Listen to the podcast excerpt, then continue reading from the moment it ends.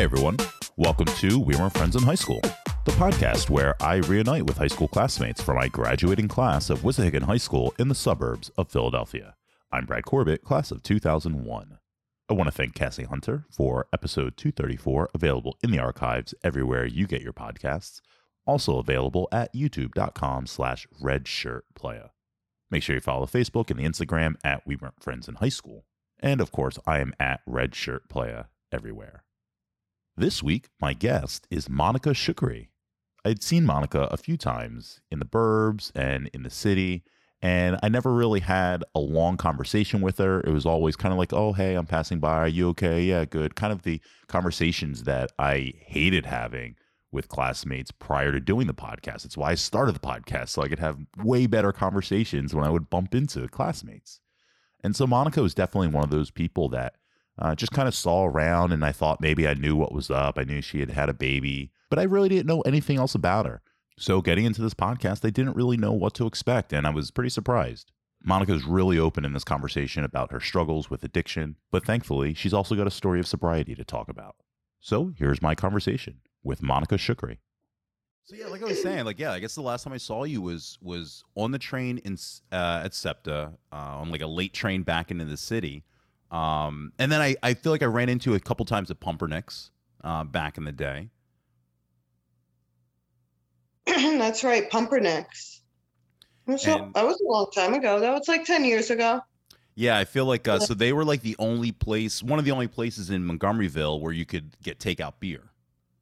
Like oh, early, yeah, that's right. Early in the morning. So if you were like going to a Phillies tailgate, which I think was when I saw you, I was like going to a Phillies tailgate and I needed beer. So I popped in there to get beer at like nine thirty in the morning. Yeah. Yeah, for sure. I think we, I don't remember when we opened, like seven or something like that. Mm-hmm. So, yeah. Uh, um. But yeah, since then, like other than that, like I know you had a daughter and I hadn't really hadn't really seen you too much around. You're not like big on social media or anything. You famously have like a picture with like a, a nice sports car. And that's like all that I've, I've seen of you. Waiting for a while, I guess. I mean, I don't know. Um, actually, when I saw you on the train, I was, you know, up to no good. At the time, I was in a bad place in my life. So, you know, I just got my shit together. Um, so, yeah, I didn't really, I wasn't open really about it then. Obviously, I was in my shit. Um, but, um, yeah, I had a daughter. I was in the middle of addiction, and it was pretty rough. And I don't know. I just woke up one day. Like, actually, I was like forced to go into rehab. And uh, I just was going to please people. And I I just, I, this overwhelming feeling of this is it. And I got clean and I moved on with my life. And I'm doing really good now. I'm a few years in, and, you know, I'm doing really good. I had no so. idea. Yeah, I had no idea. Um, of course, that's how it is, right? You never know. People are really good at, at hiding it a lot of times. Um, and, of course, not knowing you, I wouldn't, you know, have an idea what that would look like in the first place. So that's what I'm saying. I was, like, in hiding, like, nobody knew. Like, I wouldn't even tell my family, but... uh Like my immediate family obviously knew because I put them through so much hell. Um, but yeah, now I'm like a single mom and I live that mom life. That's so awesome. Congratulations on that then and your sobriety. Thanks. Um, it took me like a while to actually say something on social media. Like I have some clean time, you know? Um, yeah. Really old school Egyptian family. So it was like I was the oddball. Um, and it was what ha- what happens in the house stays in the house kind of thing. So they didn't want all their little church friends to find out. And I came to a point where I was like, fuck this. I'm fucking proud of myself. And I'm going to tell my story. So, you know, I'm not, I'm not ashamed of it. It's just something I went through in my life. So. Yeah. Um, I, I mean, you see, it's, it's wild just how many people from Wissahickon that we see kind of telling similar stories. I mean, I can like count on, you know, two hands, just the amount of people on Facebook and, and Instagram that are um, kind of talking about their sobriety, their struggles. Um, and it's something that, I, you know, I, I thought about a lot growing up. I thought about a lot like in my twenties and my thirties when I would think back to, to high school and middle school.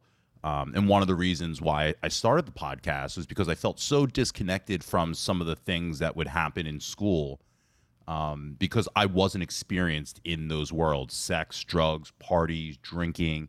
I just didn't really, I was never invited to those parties. I didn't hang with any people that were in those worlds. None of my friends, all my friends were pretty close, like with, with their parents, and our parents knew each other, and we couldn't really um, deviate out of that group or else someone would probably find out. And I think that was embedded in, in me. And um, so because of that, I just always kind of stayed in this group um, and never really branched out until college when I didn't know anyone anymore and I had to make new friends and start over.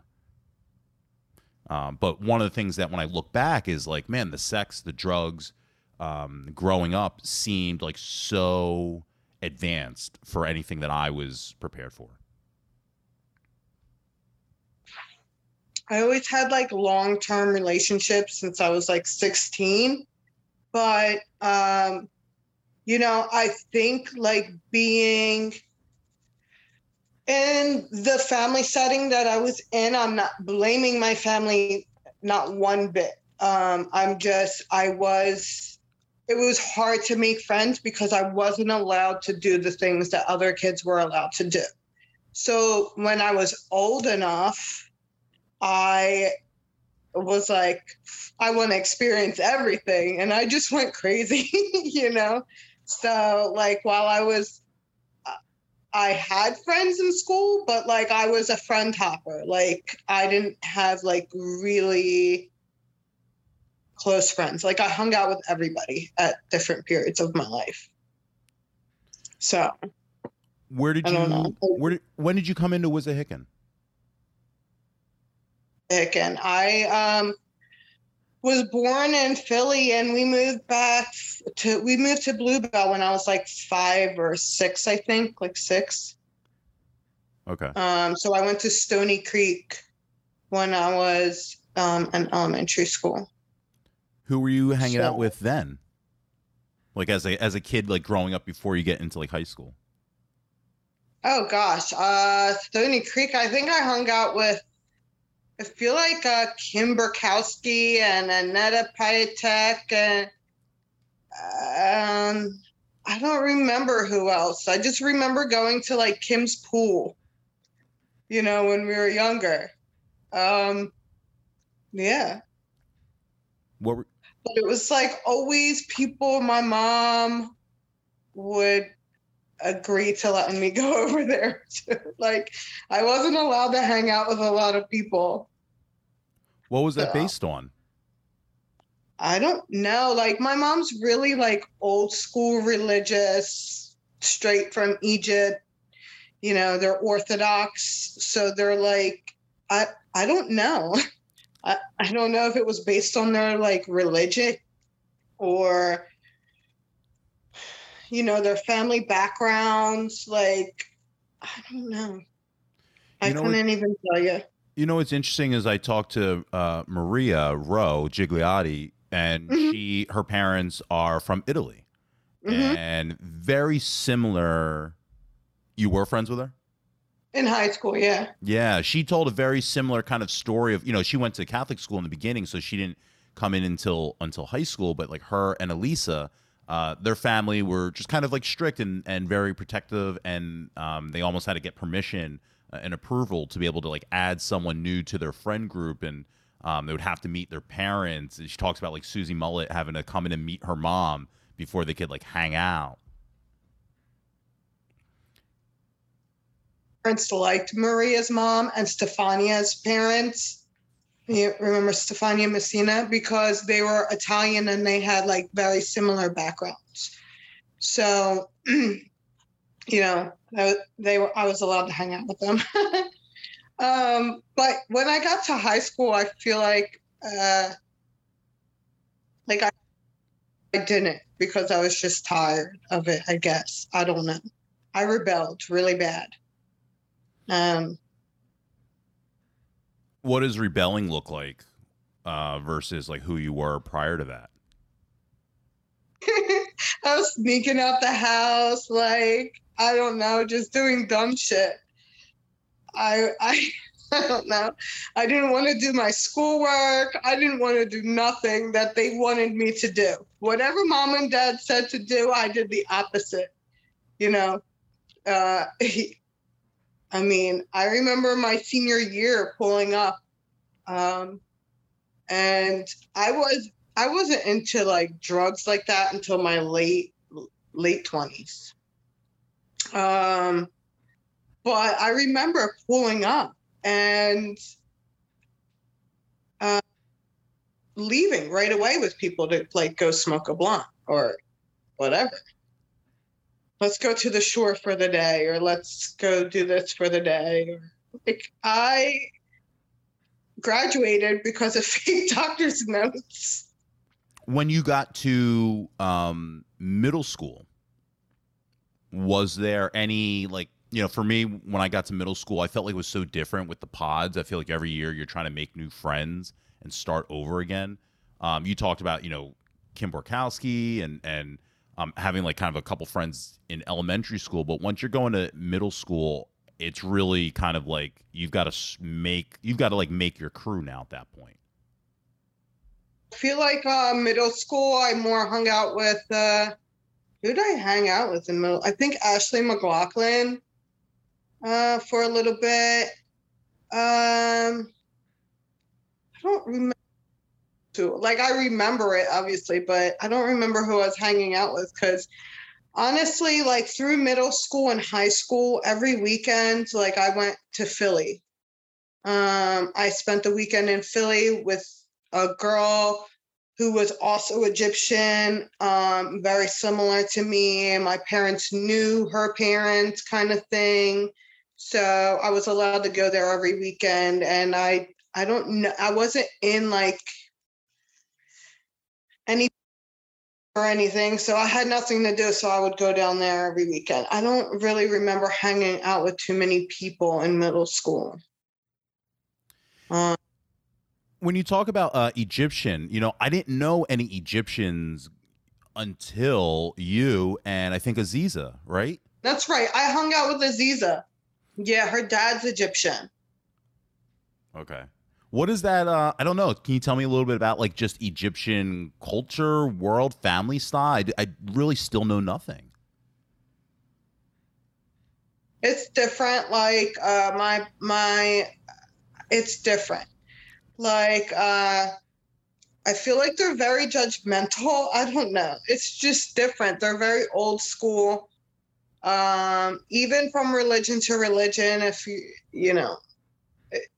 I don't, I don't want to, it's hard to speak about and not talk shit about. Um, and I don't know, they're just different. Like, I'm really close to my family now, but it took me a long time to get there.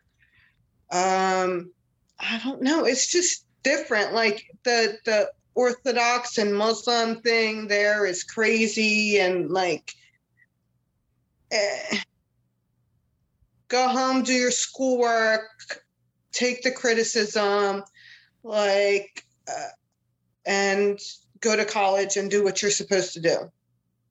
That's like their mentality kind of thing.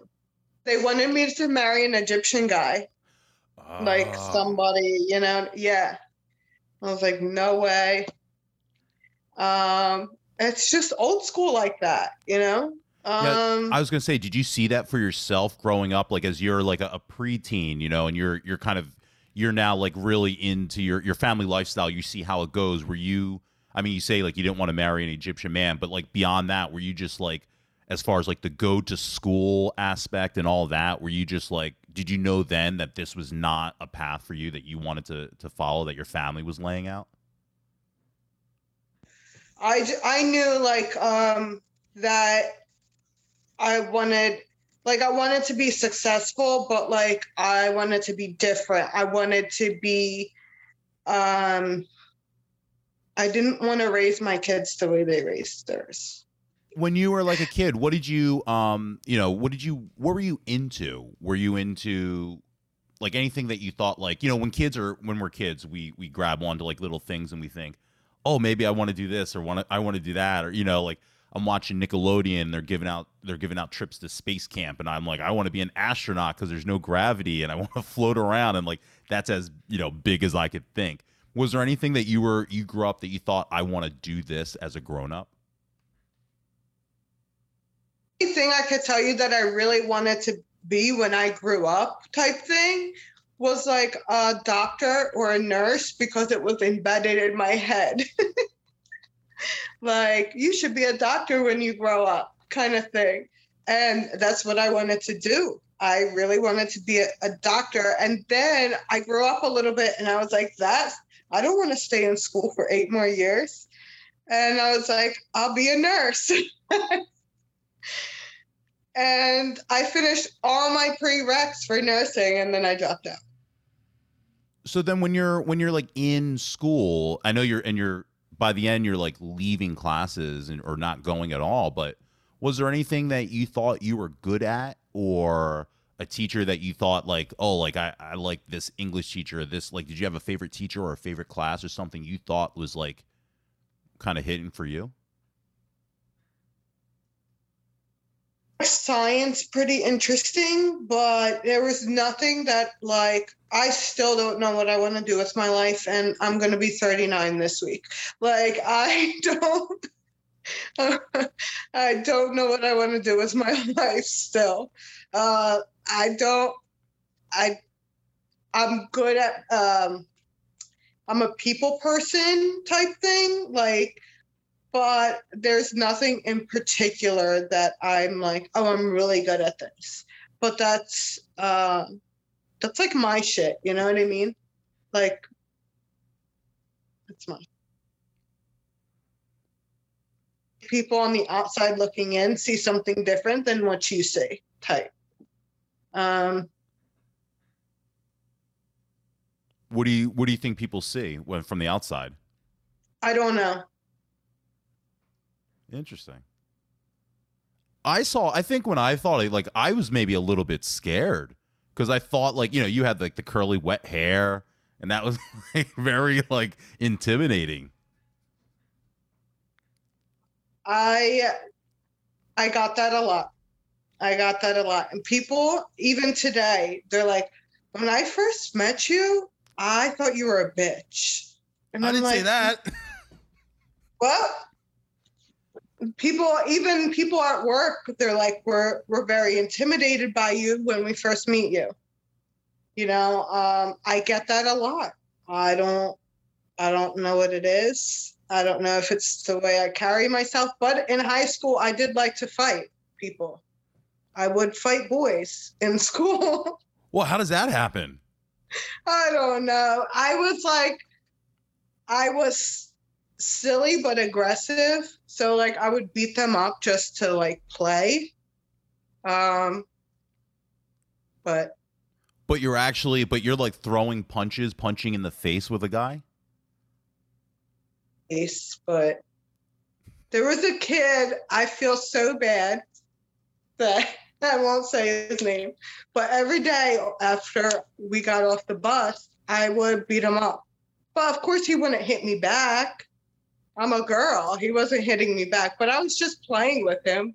But like every day I'd be like, come on, I'm gonna fight you. I'm gonna beat your ass. I was just bad. Yeah. And while you're beating this kid's ass, are other people like around like, yeah, get him, Monica? Like, was it a thing? I think they would egg me on. They would just laugh. It's funny. Cause like, I can remember like being told, like my parents telling me like, I would, I fought a lot, um, like early on, elementary school, middle school. I got in a lot of fights, a lot of scuffles, a lot of detentions, uh, a few suspensions. And I remember, I, I always remember that pressure of like a conflict, um, or anyone knowing that you've got like any type of an issue, whether it's at this point, it's going to be a fight or not. And people always like egging you on or making you feel like you've got to be tough and you can't let people step on you, or this is like a, it, you know, when I think about like now as an adult, I almost go like, who cares? Or you can talk to that person or just remove that person from your life. Right. So you just, you don't even deal with that conflict. And I remember my parents telling me like, you can't let other people dictate, you know, dictate your shit and tell you what to do. And 'cause look who's in trouble. And that used to happen to me all the time in such a frustrating way where it's like, I don't get it. Everyone's saying I should fight, and then I fight and I get in trouble. This makes no sense. Definitely. Um, I, don't know where I like, uh, I belonged, you know, because I had uh, uh, saying one thing, and then I had my friends saying another thing, and I had the school saying another thing. And like, I think I was like a confused child, just trying to make everybody happy. Uh, other than myself, like I didn't know what I wanted, who I was. I was just a lost child kind of thing. And um, it it showed in my person, like it, not in my personality, but in my actions. Um, I did dumb shit um, to fit in in different places. Um, you, so you dated in high school? From Norristown, um, throughout high school. Um, um, from the time I think I was in like tenth grade until I was like twenty, I dated. Wow, that's like a that's like a marriage. It's in long-term relationships, even after high school. I don't know. How do you meet a guy from Norristown? You know what? Lisa Bruce. Lisa Bruce, the guy she's still with, uh, it was his friend. And we were hanging out, and she, I guess, you know, I met this guy. And he's I, older? Uh, either the same age as me or a year older. Okay. What's the dating world like then for, for you? I, I did not date. And part of my hesitation was like this fear of like, where am I going to take a girl? I never knew. And like, I didn't, I wasn't smooth enough to, to like, and I didn't have like a relationship to have like the come over to my house type of, you're like, that's a lot of people are like, well, no, like you date maybe, but then it's just like come over to my house or like we just hang out at, at someone's house if the parents were comfortable. I never felt comfortable like bringing that around like my mom or like still not. and, and you know, like I, I, so what do you do when you're, when you're dating at that young of an age? Where were you? Well, um, I don't know. Dating for me, I guess at that time when I was in high school, it was just like, uh, mom, I'm dating this guy, whether you like it or not type of thing. Um, because all the guys that I was into prior to him, I could never bring around my parents. And it was nothing like, uh, nothing serious, you know? Um, but yeah. Um, I still hide my relationships from my parents. You know, uh, they're just, like I said, they're a little bit more judgmental than me. And um, they want the best for me, though. Um, it's nothing. They're judgmental because they want the best for me. Like that, nobody's good enough for their baby type thing. Did you work in high school? Uh, so when I was fourteen, I worked at My Favorite Muffin and Bagel in, in Bluebell. Do you remember that place? It was across from the old Wawa. Yeah, remember that sounds really Chula familiar. Chula, it was like, it's now like a Mexican place or something like that. Yeah, El Serape or something. El Serape, yes. Yes. So I worked there when I was fourteen. I worked at Wawa a little bit when I was sixteen. Wawa crew. uh... Oh, that's right. I heard you worked at Wawa. I was Mister Wawa. But you Wawa. worked at the one in Springhouse, right? Yes. Yes. So did you do what kind of, so you're doing uh, the, the muffin place and then Wawa. Are you doing like early mornings or are you doing late night shifts? I was, I was doing nights and weekends. Oh. Were you doing mornings though on the weekends for like a muffin place? Like you have to like, isn't that like a seven a.m. like type of thing? Yeah. In Wawa, it was seven a.m. I remember I was always late. Always late. Same. But, uh, I'd, I'd roll in about like seven, seven fifteen. Yes, me too. I think uh, I think that's what's uh, that was the problem why I left, because um, I walked in like fifteen minutes late and I had gotten a Christina Catano, remember her? I got mm-hmm. her a job at Wawa with me, and we both walked in, and uh, I think what the supervisor called me like a bitch or something like that, and I went off and I walked out. He's lucky you didn't fight him. Right. Oh my God. I'm so embarrassed by that. It's so bad.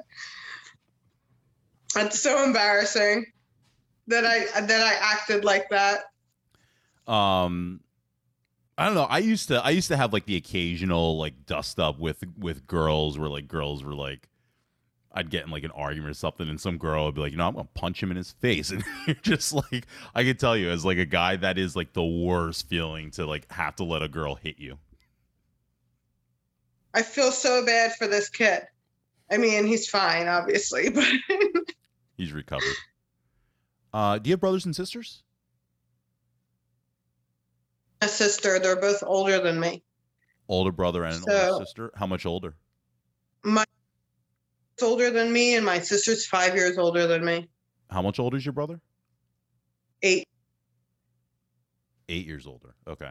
Yeah. Um, so, wow, that's a long difference. So you weren't in school with e- with any of your relatives uh, at all because they're all one to two one to two schools ahead of you by the time you guys move here to Wissahickon.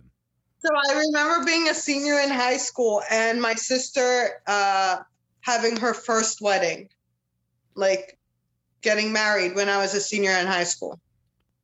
An annoying kid that had to hang out with her because my mom said so, and uh, she beat me up a lot. Maybe that's what, maybe that's why I was beating up other kids. Maybe we that's a breakthrough. We just made a breakthrough. It was a breakthrough. You know, and then my brother was so much older, you know. I was just the baby. Uh, I was the baby that was adopted because I was the only one with like light skin and green eyes and yeah. Oh really? So they used to tell me I was adopted when I was little. So what are they, dark-skinned, brown eyes?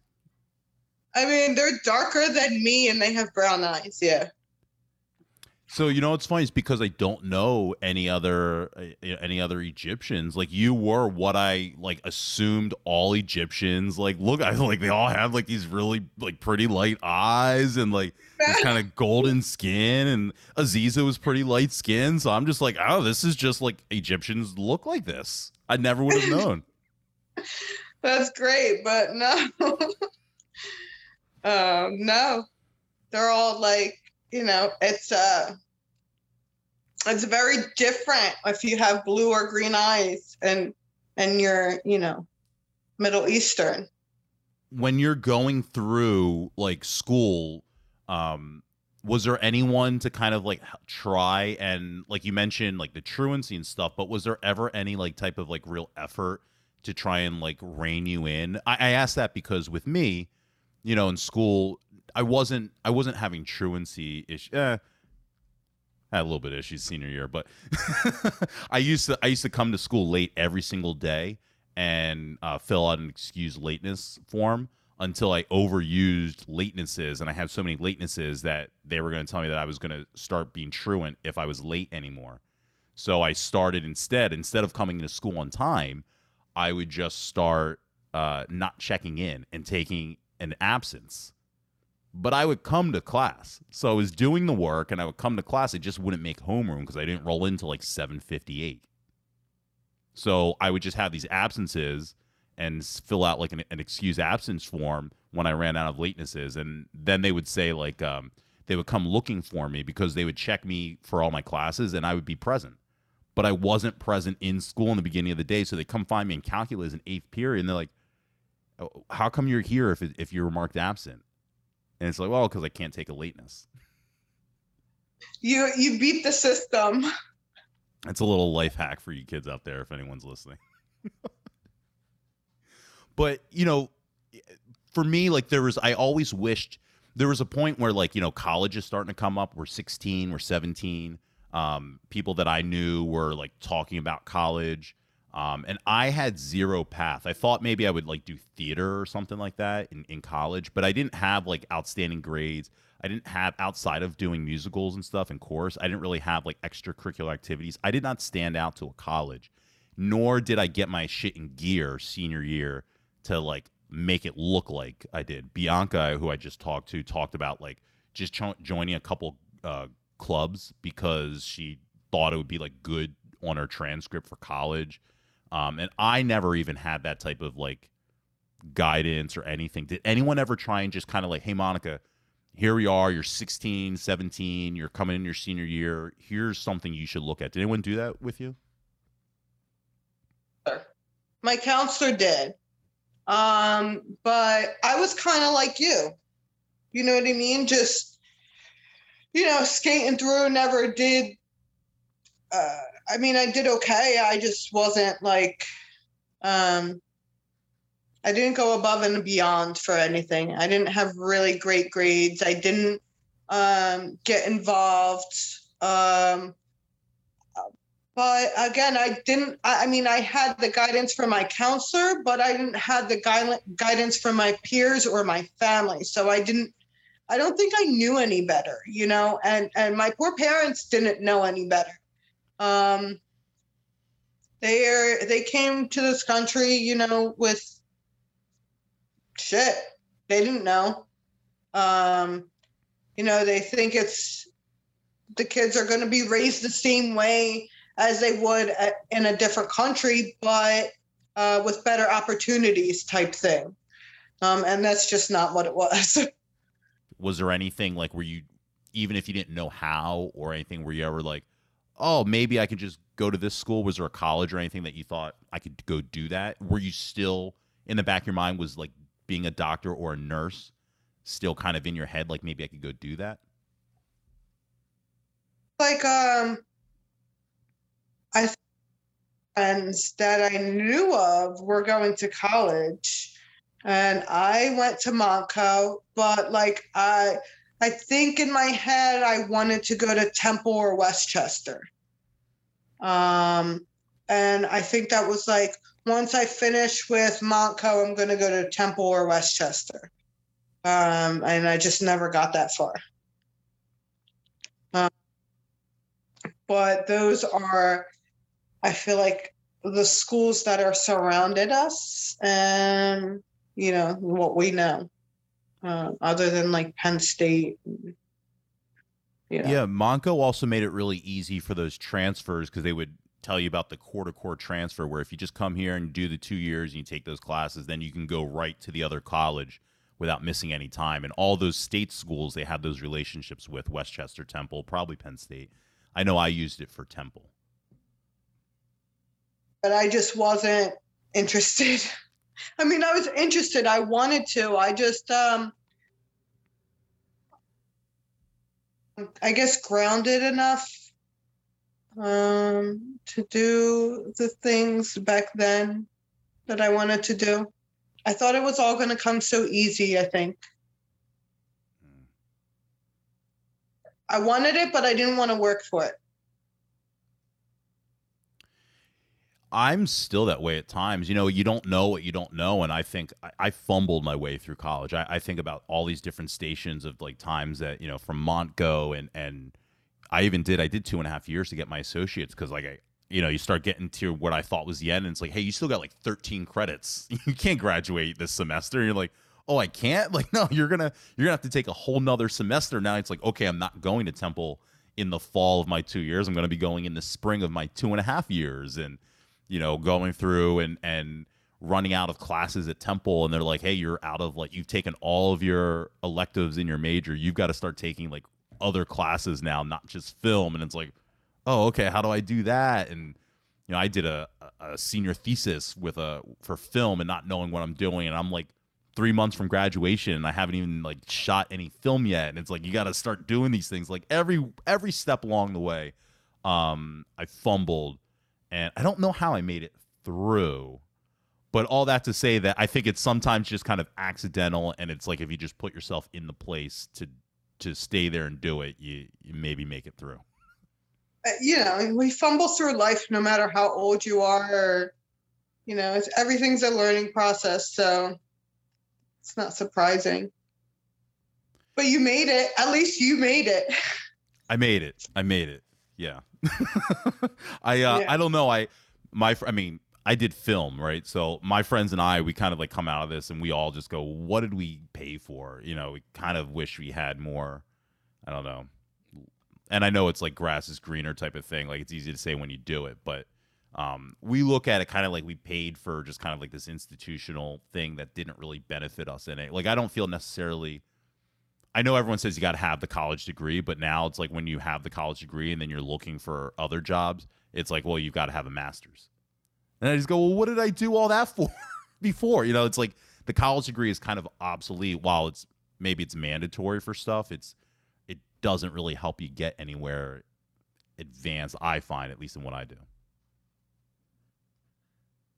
Because I've had this discussion with so many people that like, you really need a master's degree to, to do anything um, in the field you want to be in.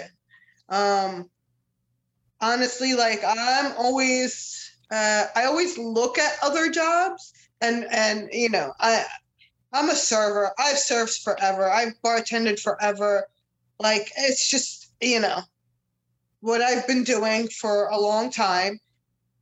And I've looked at other jobs, like even when I, I did go to a tech school, I got my medical assistant. I was going to go back for um, sonography to do ultrasound. And like, I still make more money serving tables than I would in that field. So like, you know, people sleep on it a lot and think, oh, you're a server and everything like that. Like, yeah, I bust my ass. Don't get me wrong. But I work uh, in the mornings and, and I have my daughter at night. And, you know, it works for me as of right now. Do I want to do more? Yeah, fucking right. I want to do more. But um, I'm not getting a master's degree. That's for damn fucking sure. I'm not getting a master's degree. Um, it's just not something I'm interested in at all. So for, for the time being, this is working for me. It's funny for how me. like the, the uh, American education system is so just like, it, it's so embedded in our world as if it's a must, but you know, like it doesn't, it's not a one, one size fits all for everyone's life. And it's, I don't know, I don't know how to say it other than it's like, it's fucked up that so many people have grew up with like these insecurities about, you know, college, career.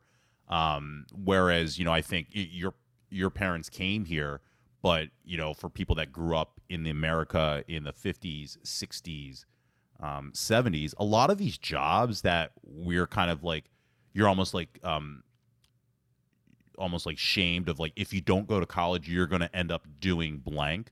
Blank is what so many people made a living for and supported their family, um, you know, for, for decades and decades in the country. And now it's kind of like, at some point, and I don't know if this is like the eighties and Wall Street and all that stuff, but at some point it just almost became like an impossibility of like, you're not going to go to college.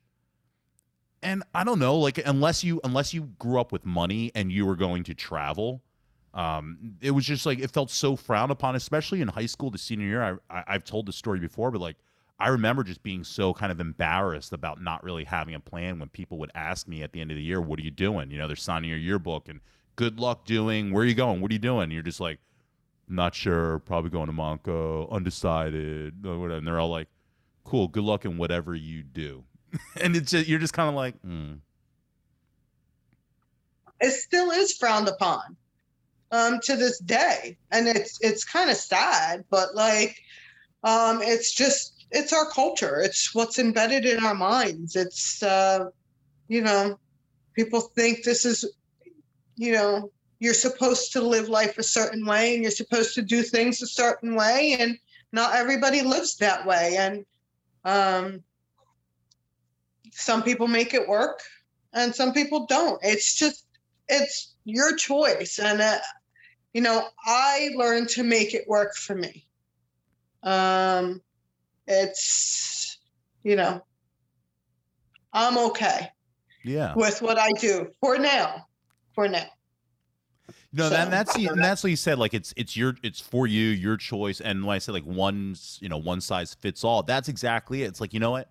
There are other things that maybe I want to do. Maybe I am self-aware, but I'm not ashamed of what I'm doing. I like what I'm doing. It pays for the lifestyle that I want. And I need to, I want to get something under me before I move on to another step that I, you know, that I'm figuring out. Exactly. And you know what? It took me a long time to be okay with it. Um, I think like uh, being in recovery taught me a lot of um, uh,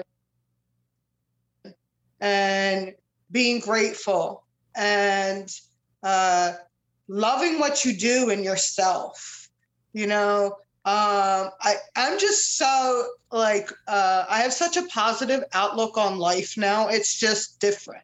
Um, it's just, you know, my parents still hate what I do, but they don't complain anymore. You know why? Because I pay my bills. I take care of my daughter. You know, I have her in extracurricular stuff. Uh, you know, I have a car, I have all that stuff. So they can't complain anymore. Um, the only thing I'm lacking to them is a husband, but I don't care. You know, I'm okay with that. Strict or not, old school or not, Monica, all of our, all of our parents are giving us that, are giving us that situation, no I'm matter sure. where we are. Yeah. Trust me. trust I'm me. sure. Yeah. Yeah, I get I get that from the mom very often. Yeah, right? Like, what do you want me to do? I'm not just going to marry anybody, you know? So, you know, some of the morals and values they instilled in me are still in me. So allow me to live with those morals and values, you know, and understand that I know what I'm doing somewhat, somewhat. See, I'm the op- I'm the opposite in that I felt like I saw my parents like have a bad marriage, and so I know those signs that I just go, well, I don't want to just do that. I want to really be sure here and not just get into something and, you know, not think it through. And listen, and it's okay. That's okay. Like for me, um, I was in pr- some pretty long-term relationships that I really thought, at one point or another, I thought were going to work out, but absolutely did not, you know, and for different reasons. But um, we, we live and we learn. And from those experiences, now I know what I want. And I'm not going to just settle because they want me to settle. Fuck that shit. Like, I'm not here to make you happy. I'm here to make myself happy. So yes. Yeah. Um, during school, did you um were you into any like music, albums, artists that were like, you know, part of your vibe during the the nineties? music was the best? Um, I feel like I listened. Um, I definitely was a, like an R and B and hip hop person. Um, uh, I listened to a lot of different things, um, from like uh, Jay-Z to Mariah Carey to uh, who else was around back there, back then? Whitney Houston, uh, I, uh, Method Man. I loved Method Man when I was when I was younger. Uh, Method Mary. Mary. Love Mary J. I actually went to a concert and saw her and Jay-Z in a concert. Um, I went to a Jay-Z, Mary J. Was it the one where R. Kelly got kicked off? No. Oh. R. Kelly got kicked off? No, so I went to a show. It was Jay-Z and Friends. And um, it, it was originally supposed to be the Best of Both Worlds tour. But this was, uh, and this was after the original R. Kelly stuff. And they were they had done a second album together. And they were on tour. Um, the Best of Both Worlds? Best of Both Worlds, yes. I but love then, that album, yeah. So that that first album came out right before the R. Kelly stuff hit. The R. Kelly news came out. Then it kind of like everyone was like, ah, we don't really care. So Jay-Z doubled down and was like, let's do another album. So they did a second album a year or two later, and then they did a tour. And R. Kelly, like after three or four dates, was like running off stage claiming that people were had guns in the crowd, and like he was, I don't know, just very paranoid. And at Madison Square Garden, this is a ridiculous story. At Madison Square Garden, it's like two thousand four. Uh, R. Kelly, they were they were performing. It's like the third, fourth, fifth show of the tour, and R. Kelly runs off stage early. And he's like, they got guns in there. And Jay-Z's like, bro, it's post nine eleven. No one's in Madison Square Garden brandishing guns. Like, you're out of your mind. So he had, so he like tried to like go back. He's like, all right, I'm going back out. And Jay-Z's like, you know what? This is not working. You're not going out on stage. And he had Tata, his guy, pepper spray R. Kelly backstage at Madison Square Garden. Insane. And they removed R. Kelly from the show, and Jay-Z gets on the phone. He's like, Usher, where you at? Mary, where you at? Diddy, could you come out here? Busta, where are you? And they all came to Madison Square Garden and performed that night with Jay-Z. And Jay-Z then took all those people and went and went on the rest of the tour together instead of R. Kelly, and just took all these people. So I saw Jay-Z, like, and the, the set that would have been Jay-Z and R. Kelly, where like they're performing together, they changed it and subbed in Mary J. Blige. So like they came out in like these white buses and matching gear, and they did like their three or four songs together. And then Jay-Z would leave, and Art and Mary does like twenty-five minutes of on her own, you know, I'm going down, and just like killing it. So that was my Jay-Z. That was my Jay-Z Mary show. Yeah, mine was um. I, ha- I actually think I have a T-shirt from it still. Uh, I think it was around two thousand six or two thousand seven, but it was in Philly. I think it was at like the Wells Fargo Center or mm-hmm. something like that. Um, but Mary J. was on that stage pretty much the whole time. Um, and it was cool because it was such a different crowd. It was like old folks and young folks, you know? Um, But that's one of my favorite concerts. I used to love going to concerts when I was when I was in my twenties. That was my thing. Yeah. Yeah, that so. was when I started in my twenties. I never went like really. I went to one concert uh, as a teenager in high school with my dad, and then uh, not until college did I start like going to concerts regularly. My first one was like the Up in Smoke tour with uh, Doctor Dre and Eminem. Oh. And Snoop Dogg. That's the show. That's the. I just, I've never gone, but I lo- I watch the live D V D recording of it. Like that's when I'm partying with my friends um, up in Stamford, Connecticut, where I used to live.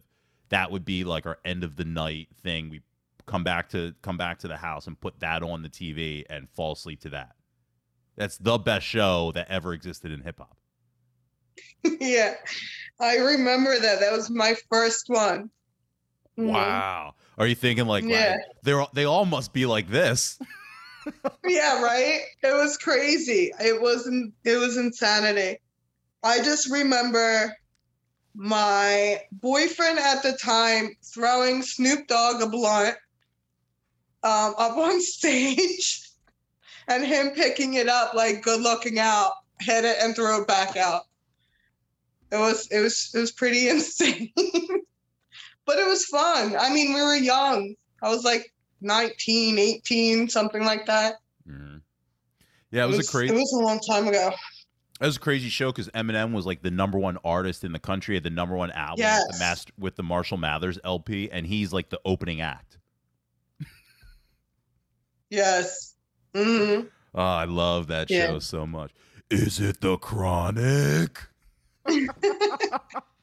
You remember it more than me. Like I watched it probably about two. I watched it this summer. I, I definitely watched it this summer. You're never oh, going to really? see. Yeah. So I reminisce about like certain musical artists that I'm never, ever going to get to see. Right. Like Whitney Houston. I, I'll sometimes get in a Whitney Houston bag and I'll be like, I am never going to get to see her perform these songs, like these songs that I grew up on. Uh, Michael Jackson, same way. There's certain artists that I just go, fuck, I miss the boat. And getting to see, again, he wasn't sober, but this, and so he doesn't do a lot of these songs anymore um, now that he's sober. But Eminem, you know, a lot of his content was so disturbing. He's removed a lot of that from like his repertoire. And so the fact I'm never going to get that Eminem with that Doctor Dre and that Snoop Dogg and that Ice Cube, like, you know, and Nate Dogg and Warren G. Like, you're never going to get that group of people in their absolute fucking prime together again in a concert. I know. Well, then once you once you left high school, do you feel like you're, I don't know, how did your life change, I guess, once once you left Wissahickon, you're now going to Montco, you're kind of out of that everyday schedule. Um You're kind of, you're going for your, you think you're going to be going for nursing. You think you're like on that path. Um, how does your life kind of change for you as you start entering your twenties? I went to Montco. I remember um, working as a photographer at Picture People, like my senior year in high school. Um, and I got promoted there pretty fast, and I was doing that for a little bit. And then I went to K Jewelers, and I got promoted there really fast. Uh, and like I thought that like working was way more important than uh, uh, like going to school. Uh, and I. I think I just like embedded myself in work and my boyfriend. Like that was my life, work and boyfriend. We did whatever we wanted, Dorney Park, uh, you know, beach. I mean, I just was trying to, and then when I was twenty, I got a house with my sister and two other girls. And that was fun. That's, I think that's when the actual partying maybe begun. I don't know. The twenty, the twenties of freedom. But also, you know, you talked about like kind of being, I don't know, strict, like strict parents, and you didn't really party that much, you know, contrary to your bad girl persona and, you know, leaving to smoke blunts, you know, during, during school. But like you, maybe this is like your breakout. I think a lot of people do that, right? They kind of break out of freedom when they're not in the house. Uh, I didn't even actually tell my mom that I was moving out because I was so scared to tell her. Um, I literally packed a bag and went to this new house. And then when she find out, she found out that my sister was living with me, she was okay with it. Um, but prior to that, she just was not having it because, you know, you're supposed to stay in your parents' house until you get married and then on with your husband and your family. So it was like um, a big thing. I don't know. Yeah, that's old school. I was still like responsible, I guess. Did you ever go to Egypt? Oh, when I was younger, we used to spend summers there. Really? Yeah. Yeah. What's that like? Oh, it's uh, it was it's a whole different culture, bro. It's crazy. Uh, it was cool because at one point before my before my cousin moved up here, he was a tour guide in Egypt. So he would take us around everywhere. Um, I mean, every time we went, we would go to the pyramids, but he would take us different places like um, the Cairo Museum, the Cairo Tower. Um, it was pretty cool. It was pretty cool. It's definitely a whole different world. It's it's crazy. I talked to Aneta Patek uh, a few months ago, and she came from Poland. Uh, her fam, you know, her parents, immigrants. She's an immigrant. She came here when she was like two. Um, and she talked about going back to Poland as a teenager for the summers and visiting and feeling like, um, feeling like she was like the cool kid when she would go back there because of everything that you just have from American culture and seeing what they don't have. Um, similar? I, I remember, I remember having like, uh, the cassette tape and the headphones and, and playing Nas all the time. Right. And, and then being so like, into this little cassette tape thing that I would carry around everywhere. And uh, it's like their their windows were like shutters.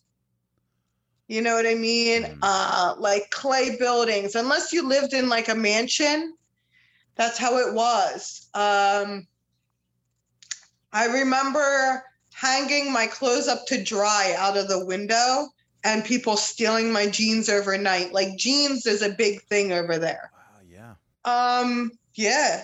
Like little stuff. Like my parents would send over like deodorant and shampoo and conditioner and like, you know, because it's it's just different there. Like that kind of stuff there is like expensive or like not everybody can afford it or it's harder to get. Whereas up here, it's like, it's just shampoo and conditioner.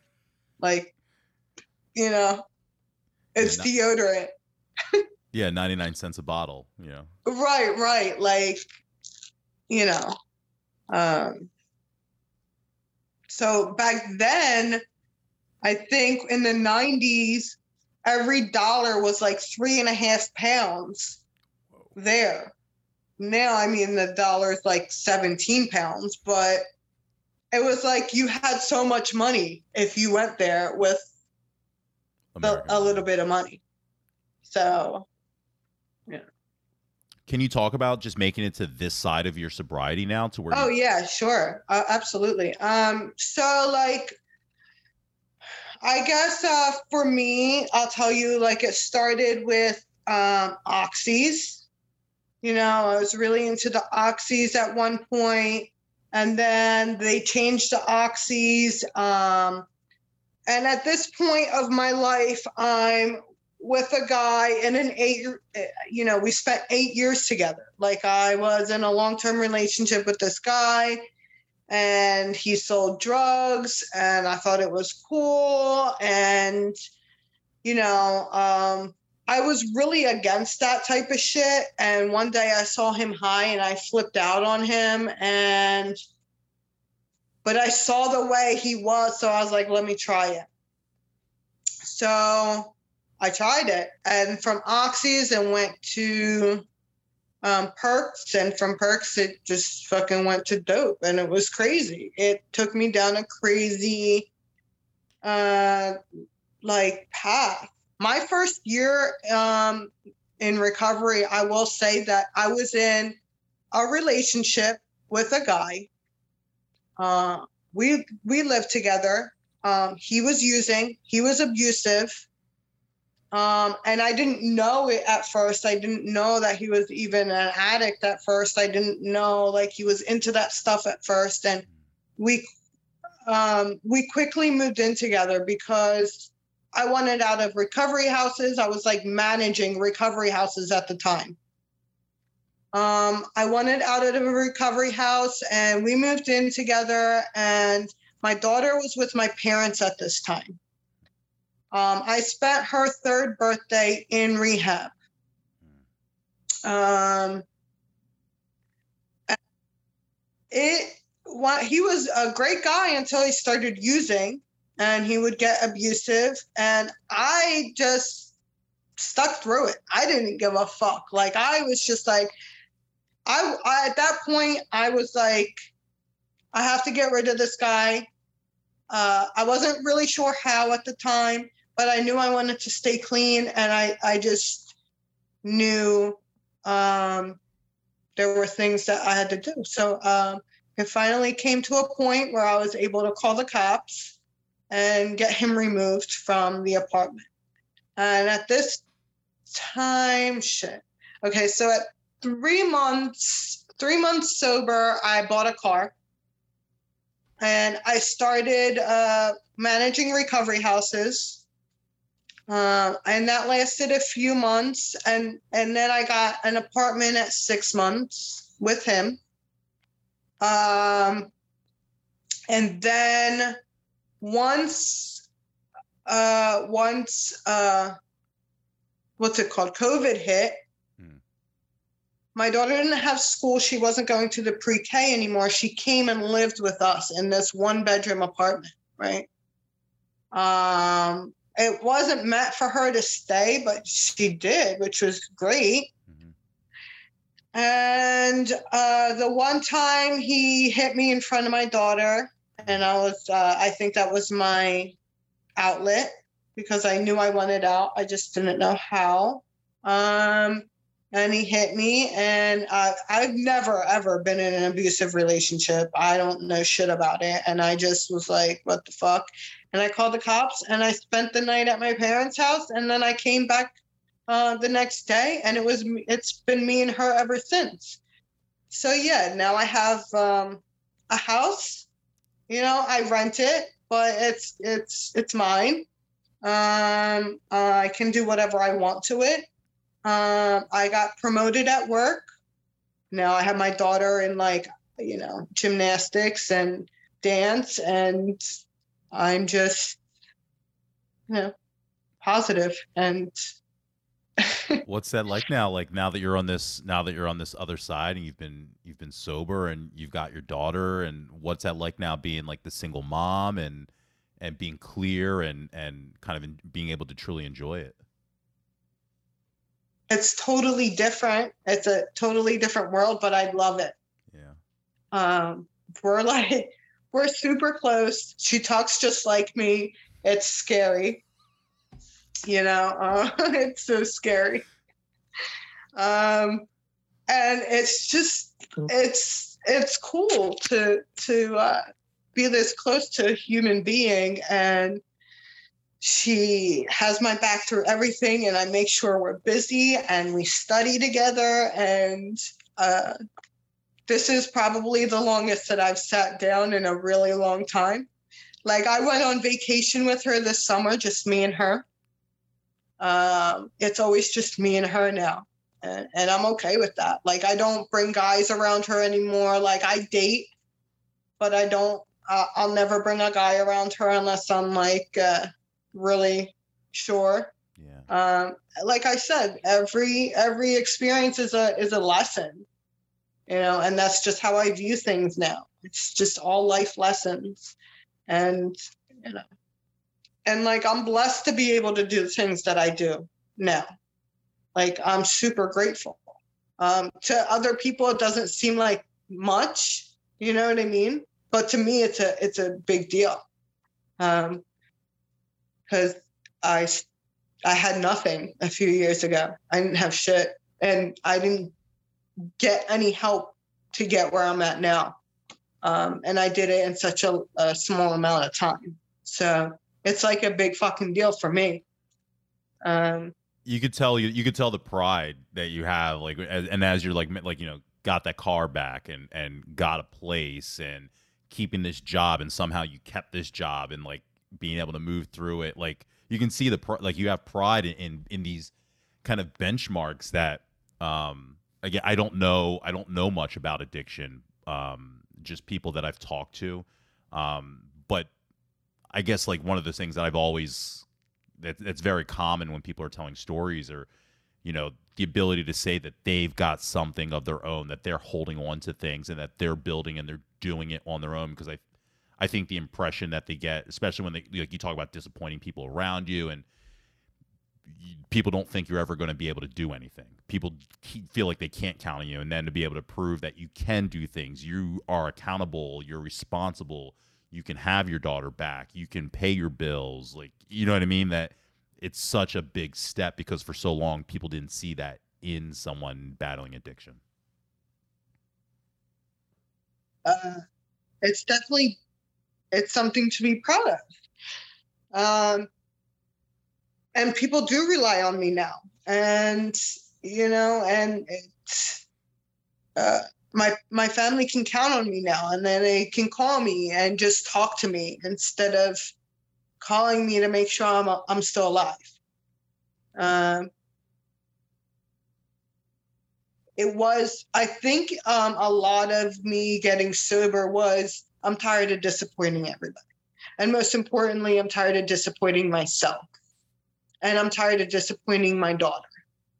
Um, 'cause she was with my parents and they're old, and, you know, and every time I would leave her, she would cry and scream, you know, and it, it, it hurts. It hurts. Like, um, I seemed like a bad mother, and I, I probably was, but I didn't know. I didn't know how to be a mom. I didn't know how to be a human being. I didn't, I didn't know.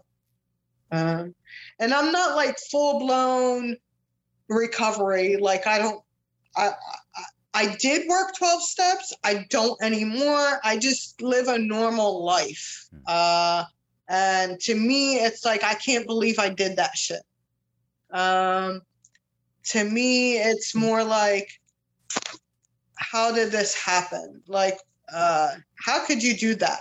But I've always been the black sheep of my family, and you know, now uh, they can be proud of me too. Like, now you're um, a bright light. If I they're, they're yeah, they're not. You know, it is what it is now. Yeah, I don't care anymore, and, and I, I I don't care what other people think anymore. Um, I I have to um, not worry about that, because um, when you worry about what other people think, that's what gets you like. Fucked up pretty much. So, you know, living life, trying to do better, trying to be better. That's inspiring. I had no idea when I reached out to you that that was, you know, that this was your story. I had no clue at all. So to, you know, one, to see you and to start off and see you and you, and you look great. And then you start to tell a story and realize it was so, you know, so recent. Um, that you've recovered, and this is your outlook that that what like what the hell was that? Um, just seems so I don't know. Ha- it seems so like positive, and you know, feels good for me to see you like that and hear you talk like that. I just hope maybe it, maybe somebody needs to hear it. Maybe I'll inspire somebody else. Maybe you never know. That's my story. It's what I went through. And if you want to judge me, then go ahead. But I on you than yourself, honestly. So um, I've done enough of that in my life, and I'm cool with me now. That's awesome. Thank you for sharing that. Yeah. So that's me in a nutshell. Well, we went through like a lot of a lot of stuff that I want to talk about. Um, the last thing I do like to do before I end this, you know it's coming, right? We're gonna pull out the yearbook here, and we're gonna see Monica from our two thousand one. Let's see.